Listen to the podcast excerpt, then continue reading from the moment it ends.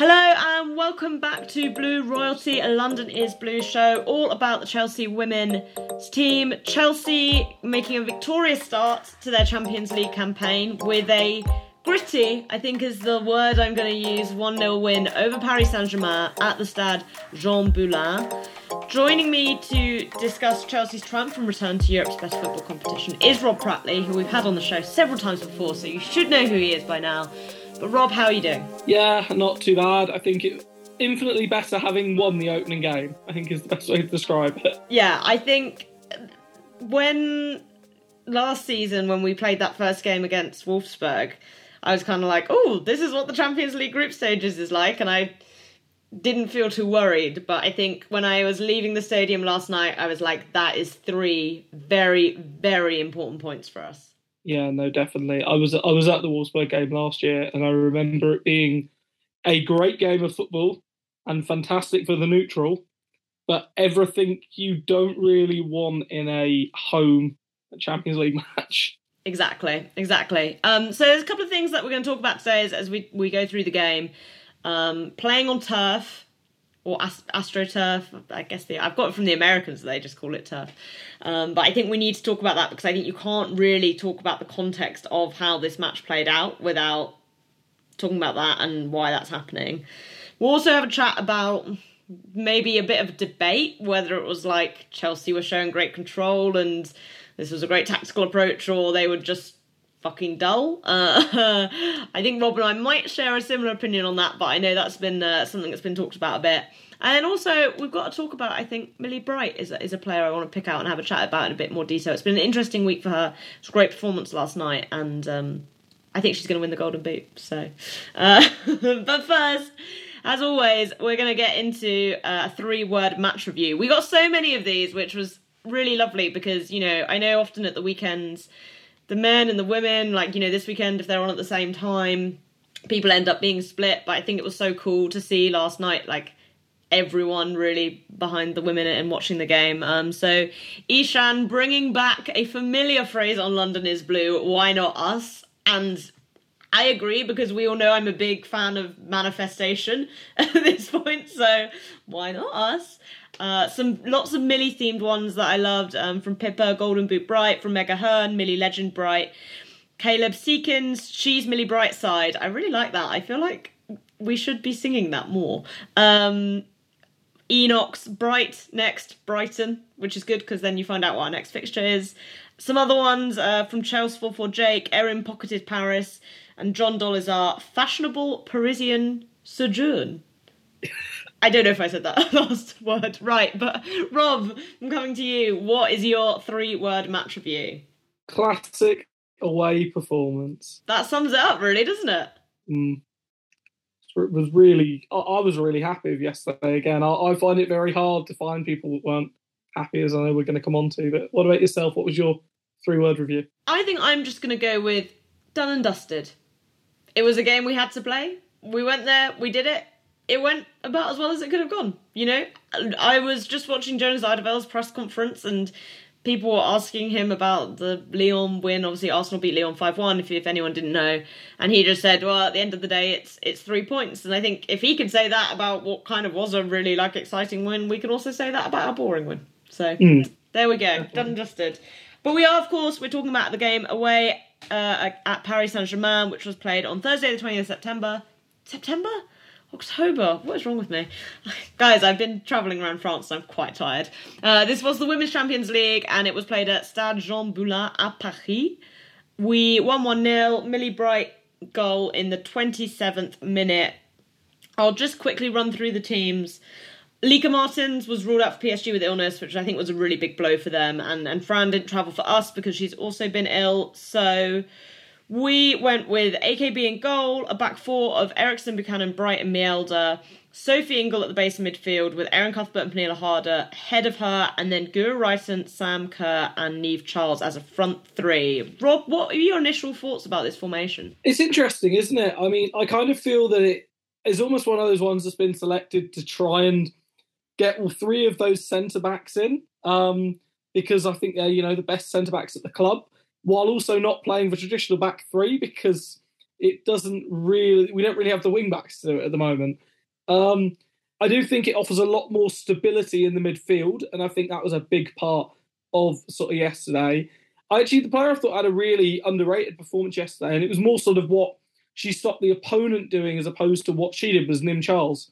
Because I think Charles sitting in that position on the wing, it really shut down uh, the ability, I suppose, of Paris Saint-Germain to really use that wing because whenever she was sort of pressed up, she was quite high, and that meant they were having to try and go behind, and Maren Mjelde was able to sort of mop up, and Millie Bright was able to sort of mop up really well. But I think it was a good formation for an away game where you didn't actually expect to dominate possession. Yeah, I, I agree. And I, I think Ingle is a player who I was actually really keen to see come in because I just felt like she would add some stability maybe to the midfield that I mm-hmm. think was going to be really important. And I think what kind of struck me as well, even with the choice around Charles, and I think we'll talk about Charles in a bit more detail as we come in, but it felt like all of this team was about experience.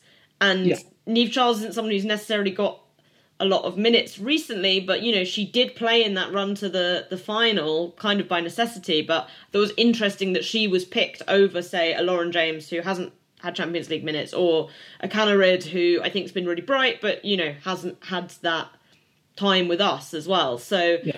Mjelde equally coming in for Eve Perisset again. It felt like Chelsea were like, okay, we just want players who are gonna stay calm because they've been here before and that is something that we've not seen from Chelsea in the past, right? There's been an aura of panic occasionally around our Champions League performances precisely that. I think that was kind of what I got from that back sort of four that you had there.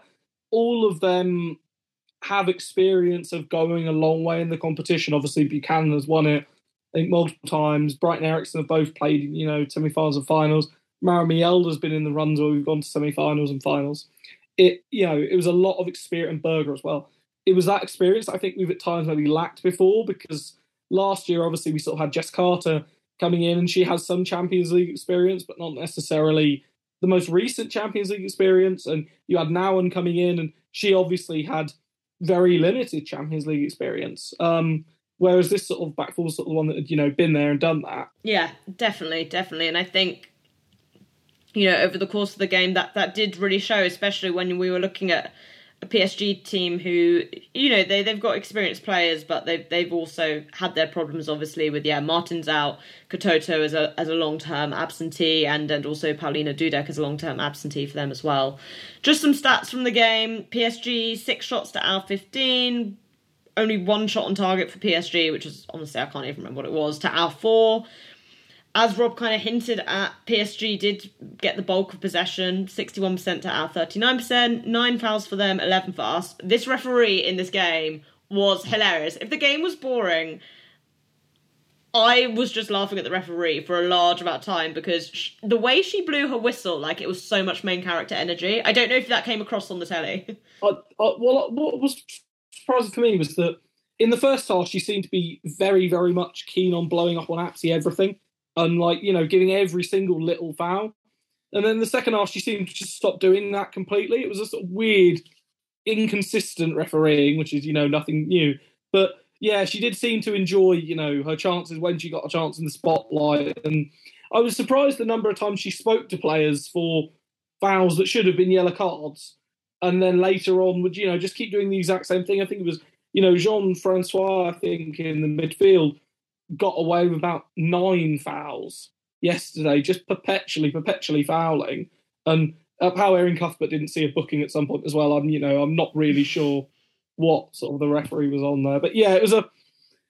You know, they didn't make any major errors, so I suppose we probably chalk that up as a success. Yeah, and I think it was a tough game. It was quite a, a niggly game in that sense. There oh, was yeah. a lot of players kind of going in on each other, and again, maybe that the the pitch has something to do do with that too. Um, Opta giving the expected goals as 1.19 to Chelsea, 0.21 to PSG. And I think that is something to bear in mind as well is that there we could have come out of this game, I think, winning two or three nil with the with the chances we had. Um, Sam Kerr is still still not looking quite right, bless her. I actually thought and this is classic Sam Kerr she lots of the off the ball stuff she did and the hold up play she did was was really really good. Um, but it just feels like at the moment she can't score for Toffee. Yeah, it, it feels like I sort of said this someone. It feels a bit like we're almost getting the Sam Kerr at the beginning of her Chelsea career again, in that she was playing well, and it wasn't as if you know. I, I, did think towards the end maybe she did flag a little bit. I think that was just due to tiredness. I think both her and Pernille Harder looked tired because they spent a lot of time being the first player press.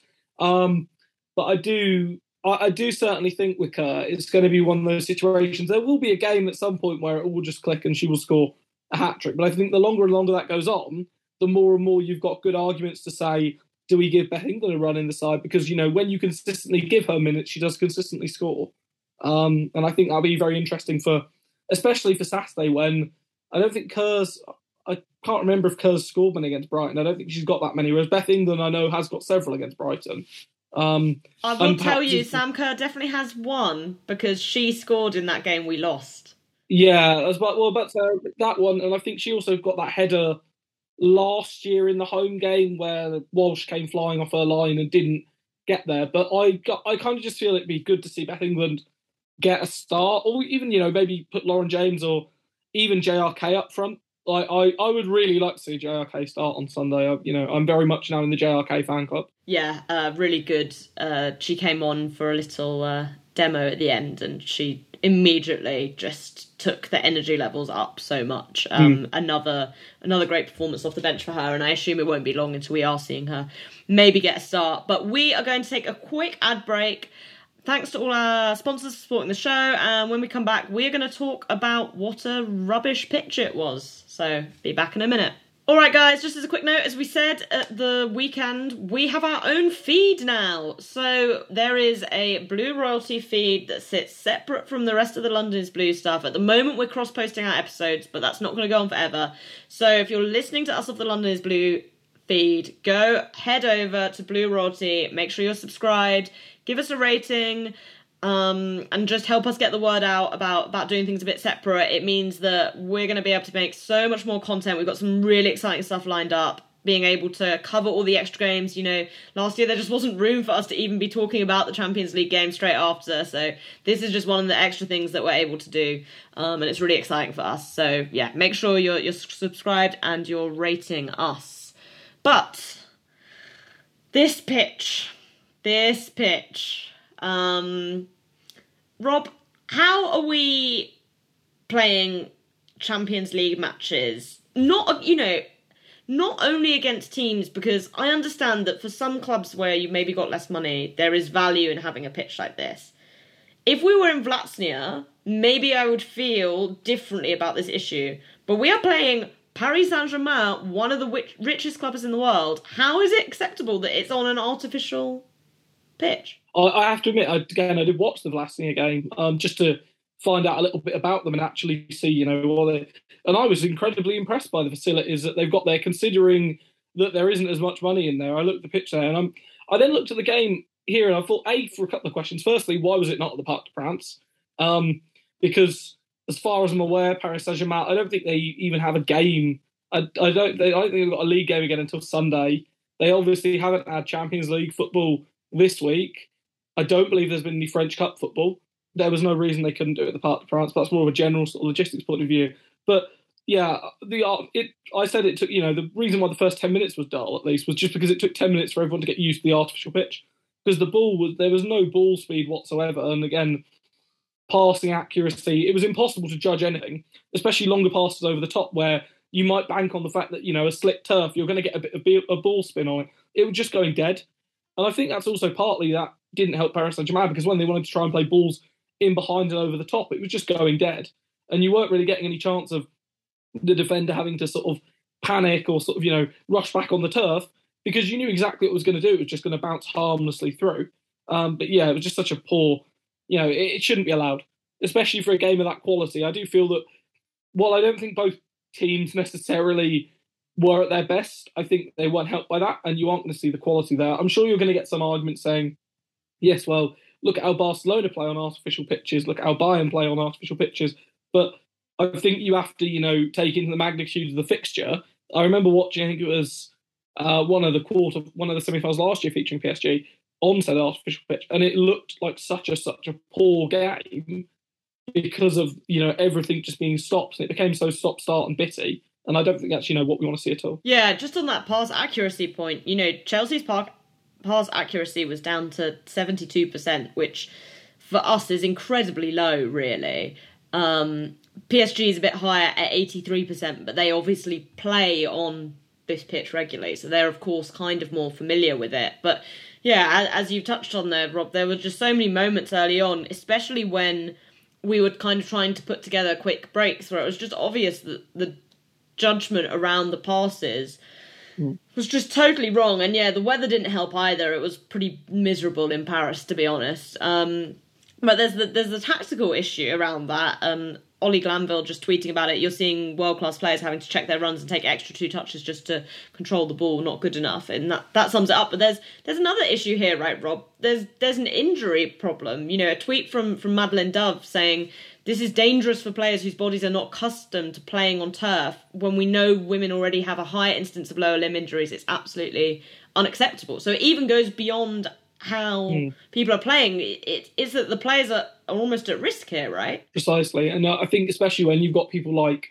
for example, Katoto when she comes back after her injury, they're going to have to manage that so so well and manage that so so much because playing after an ACL and you know not having a recurrence of it is difficult. Doing it on an artificial pitch when you're then also having to bounce between, you know, I assume all the other teams in France play on grass. I don't necessarily know, but I'm assuming most of them play on grass pitches. Having to bounce between that and artificial turf, and then also training. You know, they train on grass pitches, which is also what I don't understand. Um, it, yeah, it just you know it seemed bizarre, and I, I you know I was really glad that we didn't see a bad injury yesterday to any player, but it did feel at any point and maybe that was kind of a good thing why the pace of the game was so slow. It did feel that you know if the pace got up or the intensity got up, there was just a bad injury waiting to happen. Yeah, yeah, um, yeah. It's not acceptable, and I don't, I don't understand why they allow it to continue. But let's talk a bit about the game itself and and the content of the game. Lots of people were saying this match was boring, which it was, but I think we both think Chelsea wanted it to be boring, right? They wanted to be in control. They wanted to make sure there wasn't the kind of situation that we saw last year where suddenly you're conceding loads of goals on the break. PSG, we know they've got that threat, and I actually thought when they looked at their best last night, it was Fraser basically really running at Mjelde. Um, that was pretty much their only threat, and Koulibaly as well.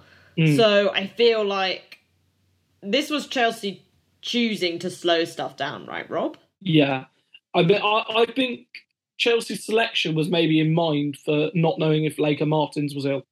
I think that's why they doubled up on that right hand side. Now, I will say, from a neutral point of view, I was really sad not to see Lieke Martens on the pitch. I think she's a phenomenal player. I'm really glad she's left Barcelona and got out of the shadow of some of the players at Barcelona because I don't think she got the respect that she necessarily deserves and warrants for the quality player it is. From a Chelsea point of view, I was delighted to not see Lieke Martens on the pitch because it's one of those situations where it kind of reminds me again when Chelsea don't have Pernille Harder. Harder has that aura and that presence around her that whenever she gets the ball, you get defenders fall into two schools of thought, I think. Either they get really, really tight and they end up just giving away silly fouls, getting booked, you know, getting sent off, or alternatively just, you know, being made an absolute mug of. Or alternatively, they drop off and drop off and drop off, and they give so much space for harder to pick passes or to take shots on. And I don't necessarily think Chelsea at times make the most of that, you know, aura that players do have. It sounds a strange thing, but you do see players with this aura. Again, one of the examples I can think of um, in the Bundesliga is Alexia. Like, no one ever dares try and get close to Alexia because they know they're either just going to get embarrassed or she's just going to breeze past as if they weren't there. So there's no point trying to press hard. But I do think it was very interesting that Chelsea wanted to stop any fast start. And even in the early minutes when they had chances maybe to counter attack at pace or to sort of stretch the game, they chose not to. And I think that was part of, you know, the game plan of keeping it controlled because it meant PSG had to eventually start bringing the line further up the pitch to try and press higher themselves. And then suddenly that space ended up in behind that numerous times Kerr did manage to exploit. And with better finishing on or you know on another day she maybe ends up with two or three goals herself. Yeah i think the when you're talking about the the counterattacks the, the player i was really noticing around that was Niamh Charles. Obviously a shame for her that there was no Lieke starting so she could get kind of some revenge for that that champions league final potentially. But you know i guess it's charles is someone who i find so hard to to pitch for her or understand where she fits into this Chelsea side. You know, 18 months ago, she's starting the Champions League final. Mm. Then she only started one game in the group stages last year, the home game against Servette, and now she's here. Quite surprisingly, I, I think, against against PSG. Mm. What do you make of Charles's role in the team right now? She's probably like the hardest player, I think, when it comes to asking me what her position is because I kind of feel she's got that, you know, the poison chalice of the you can put her anywhere and she can do a job. But I don't necessarily think you get the most out of her when you play her, say, on the wing, unless you're specifically looking for a situation to try and, you know, shut players down and shut opposition down. I think, for example, she could be really good in, say, a game against Manchester City. If you wanted to shut Lauren Hemp down, you have her and a fullback behind them. I think they then have to probably swap to the other wing, or you know, Hemp probably moves to the other wing, and you maybe get her on a, I say, weaker foot, not a strong foot because it's not, you know, there's very little things as weaker foots for top top players. Um, but yeah, I, I, honestly I don't know. I, I look at Charles, I sort of wonder, in reality, if the sort of big question with the Charles, a similar way with Jess Carter, I think in the last couple of years, is finding that best position for her. I think they've maybe now got there with Jess Carter because I think her best position is as a centre back, and I think she can play her in a three or two. But I almost kind of feel with Niamh Charles, they've not really got that point yet. And there will be one game again at some point where she will just play a role and it will look perfect. And then she'll play another role in that game, uh, in the next game, and she'll look perfect. And it will slowly, you know, suddenly the position will sort of fall, the pieces will sort of all fall together. But it's kind of harsh because I think she's a top young player.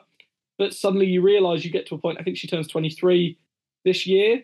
You're getting to a point now where you have to stop talking about like potential and start talking about consistent performances. Well, I guess another player we, we've seen about that, who we can talk about next, is, is Erin Cuthbert, right? She's someone who it felt like she was really not benefiting from, well, she was getting minutes, but it was kind of anywhere because she could do do a job anywhere, and we've seen her really nail down a starting position in the midfield. Although where exactly that is is still a bit different. I think what we're starting to see is for games where Chelsea are coming up against better opponents, we're going to get kind of Ingle and Cuthbert together. And for games where Chelsea are less worried about being attacked on, we're going to maybe get Cuthbert in the deeper role and, you know, Fleming and whoever else in there. But um, Cuthbert's stats against PSG one assist, most chances created four, most tackles one five, most interceptions seven, most recoveries 13, most duels one 11, most fouls one two. Zecira Musovic tweeting after the game, Erin Cuthbert, that's the tweet, and then a gif of Zecira hoovering. Not quite sure the relevance between the gif. Hoovering up the play, there we go. You got it. Yeah, that was that was really confusing me. So I'm glad you've clarified that me, for me. Me, me and me and Z just have that same meme brain. Oh, okay, yeah, you're on the same, level. level. but I think something that I, I find interesting about this performance from Erin is that does almost being in more of the eight role, not in the deep lying role, allow her to to hoover up more mm. than than maybe she can do when she's kind of being expected to be the base of that midfield? Yeah, definitely. I, I think, you know, I personally think that my, my again, we obviously saw her last night. I think if Chelsea can get Geyoro in in January, I don't think she just had her best game yesterday, but I also think that was because she was trying to play the eight role against Cuthbert. I think if you get Geyoro in and you maybe sit her at the base of that, you then have Cuthbert as one of the eights and maybe Harder as another eight in games against lesser opposition, and then maybe in games against tougher opposition, you sit and you put both Geyoro and Cuthbert sort of in that central axle. You've got an incredible midfield. I mean, yeah, Cuthbert's just reaching a new sort of level and pantheon of sort of performances. It's the consistency I think that's so impressive. I compare it kind of in the men's game to when Kante was at the peak of his powers um, for Chelsea, and you just got every game and you knew every single match that when you were talking about who the player of the match was going to be, Kante was inevitably going to be up there just because of the stats he sort of posted. And I think you're now seeing that with Cuthbert, and also from this role, I think maybe more so from the wingback role, you're also getting the benefit of her being in and around the box, being able to shoot, being able to, you know, end up in situations like yesterday with the assistant with the cross, um, and getting more maybe out of it than you were in the wingback role. Where because she was going up and down so so much, I think you were almost burning her out a little bit. Yeah, definitely. I, I definitely know what you mean, and I think also again, like the Kante comparison is interesting because I always think you know his attacking play is something that has been underrated in terms of what he offers, and then that it, that is it's more that box to box thing, and not to mention that Erin Cuthbert's actually a much better finisher than N'Golo mm. Kante, so that helps as well. Um, but another player I want to come on to, which uh, came from an, a tweet from at Bella CFC, which I thought was interesting. But the two matches Maren Mjelde has started this season are the only two matches that Chelsea have kept a clean sheet in against Man City and PSG. Coincidence? I think not. But it, it's an interesting point, right? Like, it's funny that, and maybe the answer to this is that she just doesn't have the legs on her to play, you know, two, three games a week, week in, week out. And so Chelsea are kind of reserving her for these most important games. But clearly, yeah. At the moment, the the player who's seen as the best right back is is presumably Maren Mjelde, right? I, I feel she's probably getting the nod for these games at the moment because she's got that extra experience, and they're kind of almost while they're trying to bed Buchanan in a little bit still, they've almost got that extra, you know, solidity um, through Mjelde playing and Mjelde sort of being in that right back role. You know that Bright can sort of mainly stay in her centre back role, and she can mainly cover for Buchanan when Buchanan does decide she wants to go on an adventure and go stalling out from the back. Um, as we've seen numerous times to varying degrees of success. I do also think, you know, people forget what a good player Maren Mjelde is. Obviously, last year was pretty much a write off due to the knee injury. But before that, we were talking about someone who, you know, pretty much consistently had that right back spot locked down. And, you know, as her and Anderson were pretty much consistently starting week in, week out, and they were the preferred sort of selection. And one of the sort of big what ifs I think people do have about that Champions League final is what if Chelsea had been able to name Maren Mjelde on that day? Would they have looked more defensively solid? Because the first goal that day came from Niamh panicking early on, giving the ball away, and then there's the effort that comes in, obviously deflects off Leupolz, and you can't really, you know, legislate from that. But I almost think that kind of it didn't completely like decimate Charles's mentality because you know she's not that sort of player, but it obviously did have a big effect as you do in finals because that's the nature of it. Um, I do think people, yeah, it, I, I think you know if you can manage her minutes for big games, I think you've got a very good big game player. And also, just as a caveat, an extra player in those big games. If you get a penalty, and you need to decide a game, a big game on a penalty, you know, it sounds silly, but you would back Mjelde sort of 99 times out of 100 to put it away. Yeah, absolutely. Mjelde is. We've talked about how many penalty takers there are at the club, but she would still be my first choice because I don't think I've ever seen her take a bad one.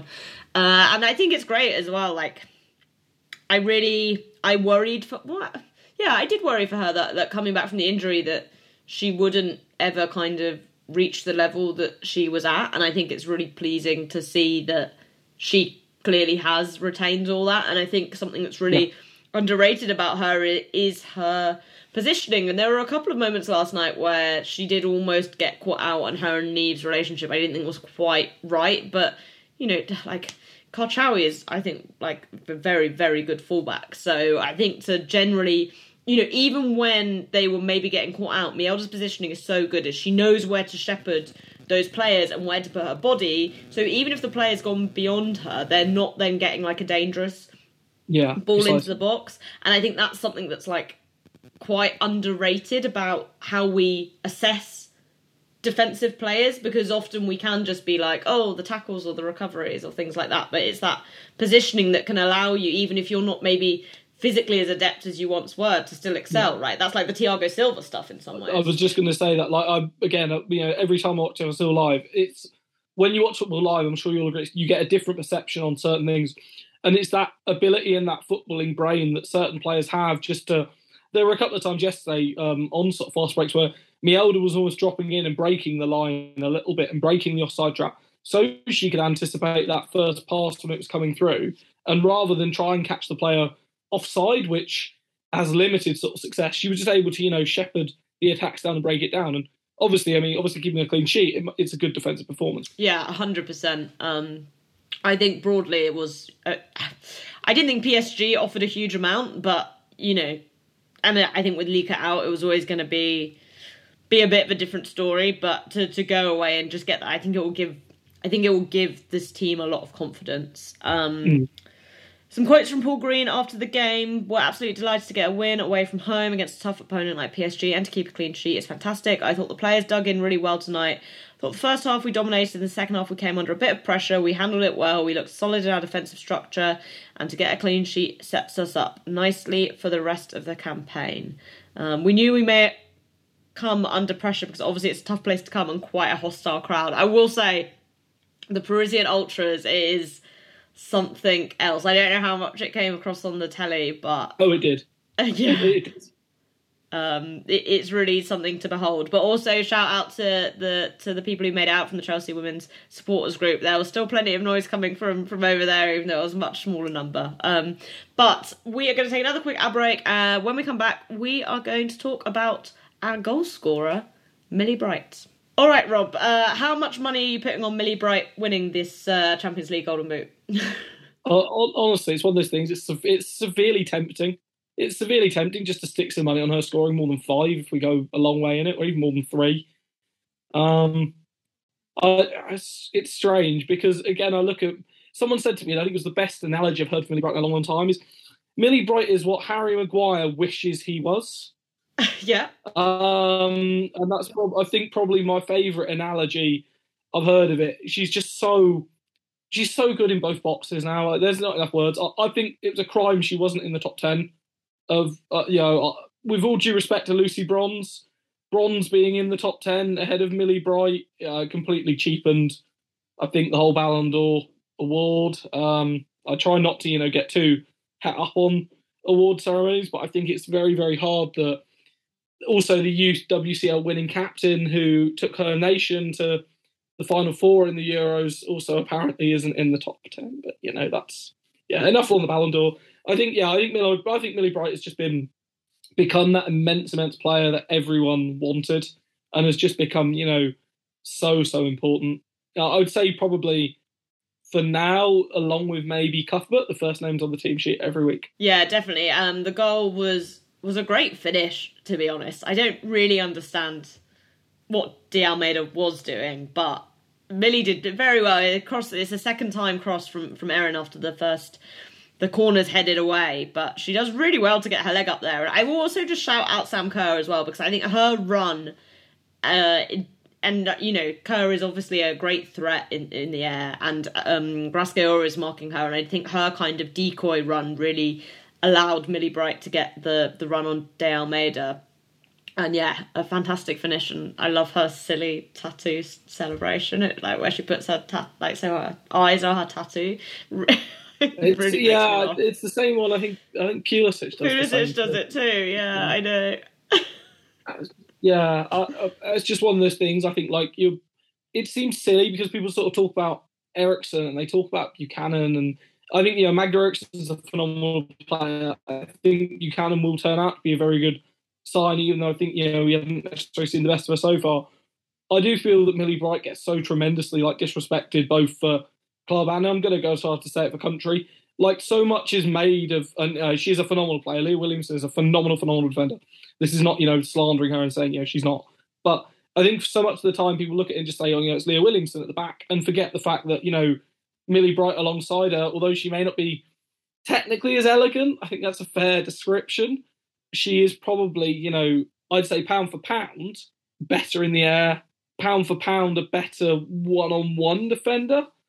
Um, and, you know, obviously stronger because, you know, I'm very sure, again, there's a song about her heading bricks that I can't repeat on here, but I'm sure, you know, that got an airing, an airing yesterday. Um, uh, yeah, I just, yeah, I think she's phenomenal. I, I really think that that'll be the biggest, I think, litmus test for Chelsea this season at any point would be if Millie Bright is out for a period, how do they recover and how do they sort it out? Because they've shown they can do it when Magda Eriksson's out last year, but Millie Bright, I think, has a Magda Eriksson's, I think, um, style of play is maybe easier to replicate than Millie Bright. Yeah, and I think the thing that's really exciting for Millie is I just feel like she gets better every season. And I totally agree about the Ballon d'Or stuff. You know, she obviously finished 15th, which to me just is crazy for a player who basically captained her team for most of last season to the league title, two FA Cups, won the Euros as like the key player for her nation. To finish 15th, I think, you know, it's it's always hard when you're a centre back. These things obviously aren't aren't yeah. rated as highly, but you know, and I think last night obviously the goal, which is great and always just hilarious. Um, but she was important defensively. Like Kadeisha Buchanan, I think we did see her struggling still. The running out from the back with the ball is driving me up the wall. Um, and and it's important for for Bright to step up. And I think you know the fact that she does keep improving. You know, if you were talking to me about her two or three seasons ago, I'd say, yeah, I, I love Millie Bright. She's she's great at clearances, at heading stuff away, but I feel like you know she's always got an error in her, and she's not always amazing with the more technical aspects of defending. And I think they're the two things that in the last two years, it just feels like she's gone to another level technically. Mm. And she's really ironed. I'm going to say this now. She's going to. Yeah, no, don't say it. Don't say it. Don't not, say before, it. not before Brighton. Okay, cancel it. Cancel it. Okay, let's go on. Down of the match. We'll go on to down of the match. Um, for me, it was Millie Bright voting on Twitter is giving it to Erin Cuthbert with 54.2%, Millie Bright's on 41, Sophie Ingle's on 3.3. Rob, who who would you pick out as, as your down of the match? I mean, I really want to get to Erin Cuthbert, but I'm going to be, I, am going to get to the other player. In the, I thought Sophie Ingle's had a phenomenal game as well. And I think, you know, maybe that didn't get as noticed as much just by how dynamic Cuthbert is. But I think a big litmus test for a few years ago, it was when Melanie Leupolz plays well, Chelsea win. When she doesn't play well, they struggle. In recent years, I think, especially big games, been when Sophie Ingle turns up in big games, Chelsea tend to win them. When she struggles in big games, they don't. And I, I think, yeah, I think she was excellent yesterday. Um, I think maybe again, it's a case of managing the minutes a little bit more and managing her more so she can have a big in, uh, sort of major impact in big games. I don't necessarily think you need her starting, say, in a home game against Leicester, for example um, because Chelsea expect to dominate the ball a bit more and want to be a bit more sort of creative from the midfield. But yeah, I think you know I think Ingle had a great game. I think to be honest, overall, you know the entire side had a good performance, um, albeit one that people are calling boring. I think it was a you know a good game all the way around, and you probably look at everyone and say everyone gets you know seven out of ten because of they went and executed the game plan so well. Yeah, I totally agree. I think that, and that, I think that's probably why it feels boring because lots of players were seven out of tens. Um, I think especially further forward, like Guro, Sam, and Niamh. I couldn't really fault anything of what they did, but not and Pernille as well. But when mm. none of those players go to the next level, you probably aren't going to have like an amazing attacking performance. But everyone did their job, so it didn't it didn't have to matter. And I totally agree with you on Sophie as well. I think if we could get to a position where, like, seemingly we've got to with Maren, where she doesn't play that often, but when she comes in, it's like an 8, 9 out of 10 performance, um, and it's totally solid. I think that would be, you know, fantastic. And I guess also, excitingly, we should say that. Uh, obviously, Melanie Leupolz was out with the team in Paris with her little kiddie, which was really cute, and potentially back in training, depending on how closely you want to listen to videos on Twitter. Um, I had to get someone to explain. Everyone was saying they're shouting Melanie, and I was listening. I was like, I guess it could be that, but I you thought know, they were shouting. I also thought they were shouting Millie. But yeah, I, you know, I, yeah. There's anyway. She's clearly out and about and around with the the squad and feeling good, and and I think that's really nice to see. And it's just you know we all know that Chelsea are a really lovely, welcoming, and friendly team, but it's it's great to see that you know she's she's choosing to go on a nice. Well, who wouldn't want to go on a nice away trip to Paris? To be honest, I did the exact same thing. Um, but let's go through some of the other results in the Champions League. Uh, Juve beat Zurich two 0 Bayern beat Rosengard two one, coming from behind there. Barcelona absolutely smashed Benfica 9 0. Arsenal absolutely smashed Lyon 5 1. Um, although I've got some thoughts about that game still. In our group, Real Madrid beat Vllaznia 2 0. Wolfsburg beat St. Pölten 4 0. And Roma beat Slavia Prague 1 0. So That leaves Real Madrid top of our group with three points due to the greater goal difference. Uh, Paris and Vllaznia both on zero. Rob, you said you were doing some scouting. What are your? Let me get some hot takes on Vllaznia and Real Madrid, please. Um, well, Real Madrid, I've watched several times this season because I watched them in the game against City, and I've also watched them uh, domestically once. They look a good outfit. They have a lot of physical strength um, up front. I thought Esther Gonzalez led the line very well. They've obviously got a very familiar Scottish midfielder, um, who I won't name because I'll jinx it, and you know she'll inevitably score at Kingsmeadow, who is you know still a very very good player. I think that they look like they probably are going to be up and about for the top two spots in the group. I think it is a tough group for Vllaznia. To their credit, they looked very workmanlike yesterday. They made Madrid work hard for anything. Obviously, in front of their home crowd, I think that did help. Um, maybe it might be a situation where sort of the inverse almost of uh, last year when Chelsea were able to go and play very easily away against. Um, I'm trying to think who it was we beat six 0 away, and then only won one 0 at home. So that yeah, again it might be a similar inverse of that where they're actually quite tough at home and maybe they're a bit easier to break down away from home. I also think you know if Madrid had got an earlier goal, it could have made a different game. But clearly, you know they aren't sort of a whipping team. And I, you know, I don't think anyone at this stage is a whipping team. Apart from obviously, you look at that Barcelona Benfica result, and you sort of look at that and say, should you know, should Benfica really be here? But ultimately, I think that's more of a case of how good Barcelona are. And by that argument, the next biggest, you know, margins that happened of the night were Wolfsburg winning 4 0 and Lyon losing 5 1. And obviously, Lyon being champions, if you're saying that, you're just. Chuck them out the Champions League. That's what I say. I'm, I'm, yeah, I'm gonna I'm gonna say something very rarely here. So if any Arsenal you know, people are actually listening. Clip it now. I'm actually going to praise Arsenal here. I thought, even though Lyon were obviously depleted, I thought the game plan was superb, and I was delighted to actually see Frida Maanum playing in her best position for the first time in a long, long time, actually being used to the best of her ability. Because you know, one of my hot takes is that Arsenal look better when they don't necessarily have Miedema in that number ten role. And I'll stop being positive about Arsenal now because it made me feel ill.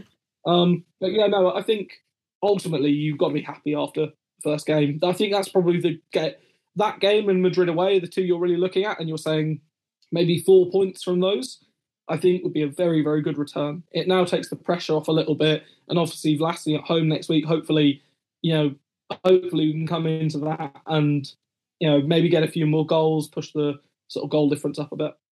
Yeah, definitely. I think I I felt like I would have been happy to come away from this one with a draw. I think to me it always felt like PSG probably were the third best team of the three up there. So it's pleasing to kind of get that win and, and like you say, take the pressure off some of those results as well. Because I feel like, you know, last year as well, when we drew with Wolfsburg, it kind of meant we were playing. That, that, that, game, that game was when we lost it. Not not the away game at Wolfsburg. The two games we lost it last yeah. year were the two home games against Wolfsburg and Juve. Yeah because we were by far the better team as well in both those games. So to be the better team here, 1 0 win, whatever. Job done. On to Brighton. Um, a public service announcement that I discovered when I was on Wikipedia earlier this week that the Crawley's ground is no longer called the People's Pension Stadium. It is now back to the Broadfield Stadium. So will this be enough to lift the curse? Well, I mean, I've decided we're renaming it the Arnold Clark Stadium. the Arnold Clark Stadium. Rob's, yeah, we Rob's brokering the sponsorship deal with Arnold Clark as we speak to, to get Crawley some extra money. I mean, Arnold Clark did yesterday. They did endorse my tweet yesterday about Millie Bright adding the UWCL Golden Boot to the Arnold Clark Golden Boot. I mean, I that's the weird one, isn't it? Like they they were so poor last weekend we obviously, I don't think we played badly in the game against Everton. I think you know we could have maybe played a little bit better, but I think you have to also acknowledge that Everton have improved a lot. Um, yeah, I think you know hopefully the curse will break. In in terms of changes, I'd really like to see Beth England come in, and I'd like to see Canna uh, get a start. I think you know I feel JRK. There's going to be a game that you just unleash her after these cameo appearances, and you know she's just going to have a profound profound impact, and I have a feeling it might be this weekend. Yeah, I would really like to see Kaneryd. Um, the England Kerr thing, I'm less sure about. Although maybe I wouldn't be mad if they played both of them together. Um, just because I do wonder if Sam could do with a game where it just clicks for her. And but that's always I think such a personal thing for a player and, and something that someone's kind of got to judge. But Kaneryd I think has more than deserved to start. I think also this is exactly why we bought a player who's direct like her. You know, it's kind of what we said about Lauren James last season, but we didn't really see her. Is that when we're struggling against these defenses, that okay, Brighton aren't hard to break down against anyone else, but they're always hard to break down for us. You know, that's what you want is someone who's who's quick, who's tricky, and you know, I think Kaneryd. I, I said it on Twitter last night. Like, you know, at this point in time, for me, she has been the signing of the summer for us. She is the one who's who I've been most Im- impressed by, who's performed the best, who is kind of like making me look up in the kind of drab last 15 minutes of, of boring games. So yeah, I'd be mm. really excited to see what what could happen from from her starting. Um, but fingers crossed we win away at Brighton. Never know. It does occasionally happen, uh, very occasionally. Um, so Brighton on Sunday at six forty-five UK time. Then we have Vllaznia at Kings Meadow on, on Wednesday at eight o'clock. Before Aston Villa at home as well, and then it's Man United away. I guess as I guess Aston Villa is kind of a tricky game now. Um, before the international break, so they're the next four games. So I think Brighton and Vllaznia could be fingers crossed, two good confidence boosting games before we head into two maybe maybe trickier games. Um, but mm. Rob, any final thoughts before we head off? No, I think that's everything covered. Again, I you know I was it's strange. I was more nervous about Brighton than I was Paris Saint Germain, and I think that sums up Chelsea Football Club in a the same way. I was more nervous about a home game against Wolves than I was about away at AC Milan. yeah, um, it's classic, you know, that Chelsea vibe. That's what we talk about club culture being rubbish against rubbish teams across the men's and the women's. And that will wrap us up nicely, I think, for this episode. We will be back after the Brighton game to find out if the curse is broken. Someone on Discord was saying, suggesting that I might be part of the curse and I shouldn't go. But tough luck, I am going. I will be there at the Broadfield Stadium, and we will be back on Monday to talk all about it. But until then, Chelsea fans, you know what to do. Keep the blue flag flying high.